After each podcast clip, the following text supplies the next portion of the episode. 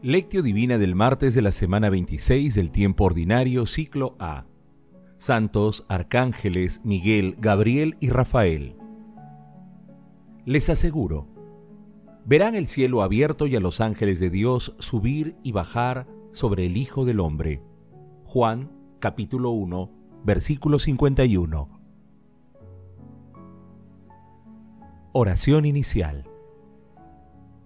Santo Espíritu de Dios, amor del Padre y del Hijo, ilumínanos con tus dones para que podamos comprender los tesoros de la sabiduría que Jesús nos quiere revelar en este día. Otórganos la gracia para meditar los misterios de la palabra y revélanos sus más íntimos secretos. Madre Santísima, intercede ante la Santísima Trinidad por nuestra petición. Ave María Purísima, sin pecado concebida.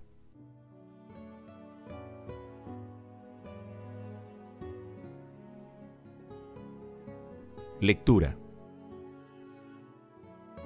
Lectura del Santo Evangelio según San Juan, capítulo 1, versículos del 47 al 51.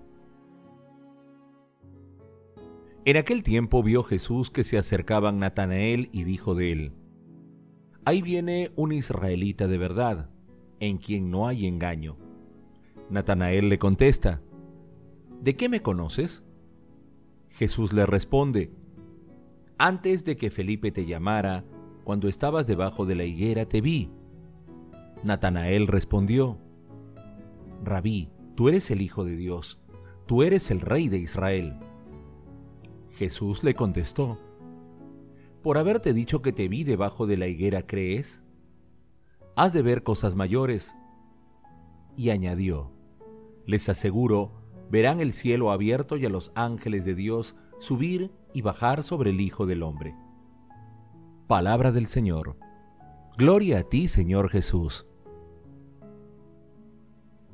Hoy en la fiesta de los santos arcángeles Miguel, Gabriel y Rafael, estamos llamados a comprender la inmensa profundidad y anchura del misterio de nuestro Señor Jesucristo, que abarca el cosmos, el tiempo y la eternidad, y en el que participan millones y millones de ángeles.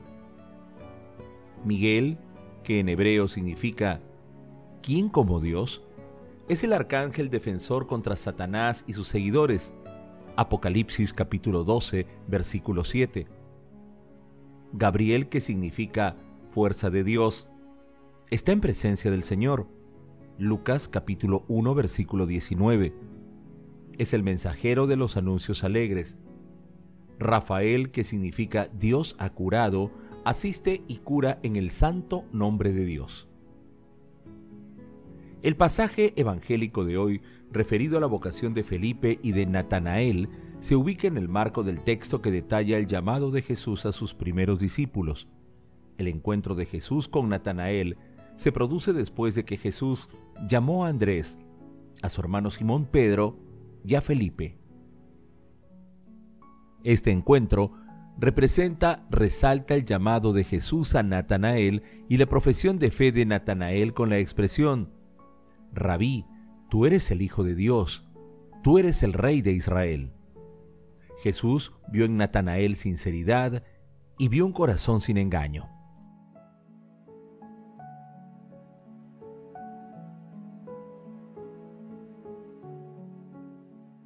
Meditación Queridos hermanos, ¿cuál es el mensaje que Jesús nos transmite el día de hoy a través de su palabra? Todos participamos de un designio que no tiene fronteras, que es ilimitado y cuyo artífice es Dios. Habitamos un cosmos animado por presencias invisibles que comparten con nosotros el proyecto de Dios. Va más allá de nuestra percepción humana una inmensa corte de ángeles sirve a Dios y le asiste en la realización de su designio.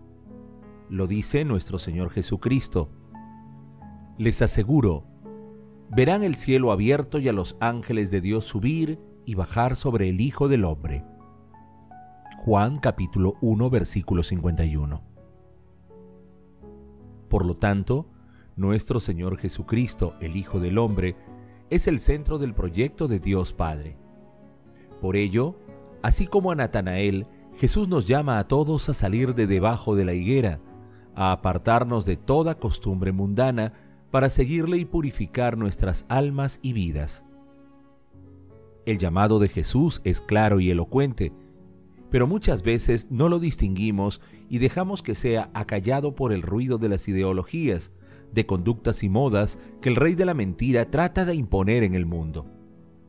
El amor, la misericordia y la luz de las enseñanzas de Jesús son cautivadoras y nos plantean seriamente la opción a seguirle de manera radical, sea cual sea el estado de nuestras vidas. La promesa de Jesús a Natanael sigue vigente en la actualidad. Si seguimos a nuestro Señor Jesucristo, Él, que es el Rey de Reyes, nos promete señales de su divinidad en esta vida y nos ofrece la vida eterna como premio a un seguimiento verdadero y fiel. Haciendo silencio en nuestro corazón, respondamos. Así como Felipe, llamamos a otros hermanos para que se acerquen a la misericordia de Dios. ¿Somos capaces de hacer una profesión de fe reconociendo a nuestro Señor Jesucristo como dueño y Señor de nuestras vidas? Invocamos a los santos arcángeles Miguel, Gabriel y Rafael para que nos asistan en los momentos difíciles? Que la respuesta a esta pregunta permita reconocer el llamado amoroso e incesante de nuestro Señor Jesucristo y nos ayude a ser fieles seguidores suyos. Jesús nos ama.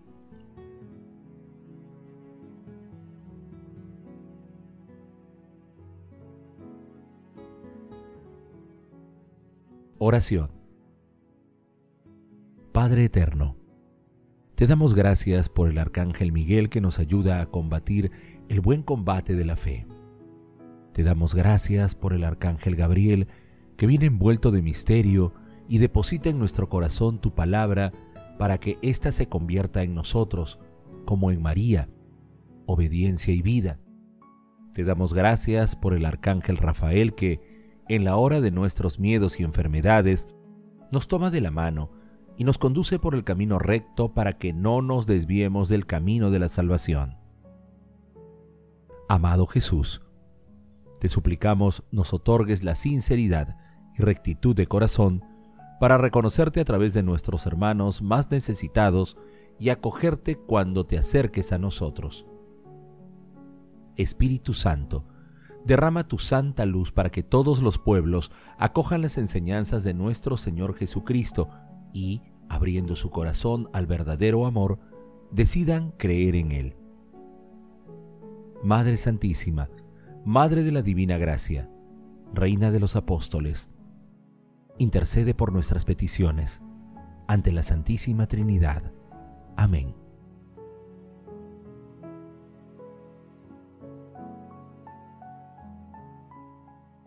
Contemplación y acción. Hermanos, contemplemos a Dios a través de un texto de Paul Evdokimov. Según los padres, los ángeles personifican las potencias celestes y han sido puestos por Dios junto a los pueblos como guías. Los ángeles toman una parte muy activa en la existencia histórica del mundo. Llevan a cabo, bajo la guía del arcángel Miguel, una batalla contra los demonios potencias de la nada y remedos de los ángeles, y salvaguardan el orden cósmico. Según San Basilio, los ángeles del juicio pesan las almas. Ellos que asisten a toda acción divina están presentes de un modo particular en el martirio. La escala de Jacob los muestra como mensajeros de Dios. Están como adheridos a la palabra y a la voluntad de Dios y las personifican. Cuando Dios decide curar, su voluntad toma la figura del ángel Rafael. Cada vez que un ángel aparece es para transmitir y realizar algo de parte de Dios. Los ángeles muestran el cielo, puesto que existen y actúan en un sentido que va de Dios hacia los hombres. Aunque mantiene su poder de revelación directa, Dios se revela la mayoría de las veces por medio de los ángeles, que son como los portadores de sus energías, de su luz y de su revelación, hasta el punto de que los tres ángeles que se aparecieron a Abraham en el encinar de Mambré son considerados sobre todo en la tradición iconográfica como las figuras de las tres personas divinas, el ícono de la Trinidad. El ángel es un lugar teofánico, manifestación viviente de Dios. El nombre de Dios está en él y con el nombre su presencia. Queridos hermanos, que el ejemplo de Natanael nos sea útil para confesar a nuestro Señor Jesucristo no solo con palabras, sino con nuestras vidas. Asimismo, que nos interesemos como Felipe en llamar a otras personas para que participen de la misericordia y del amor de Dios. Hagamos el compromiso de permanecer cerca de Jesús a través de la lectura y meditación diaria de su palabra, mediante la asistencia frecuente a la Santa Eucaristía, a la adoración al Santísimo Sacramento, con la oración frecuente y la realización de obras de misericordia. Glorifiquemos a la Santísima Trinidad con nuestras vidas. Oración final. Gracias Señor Jesús por tu palabra de vida eterna. Que el Espíritu Santo nos ilumine para que tu palabra penetre a lo más profundo de nuestras almas y se convierta en acción. Dios glorioso, escucha nuestra oración. Bendito seas por los siglos de los siglos. Madre Santísima, intercede ante la Santísima Trinidad por nuestra petición. Amén.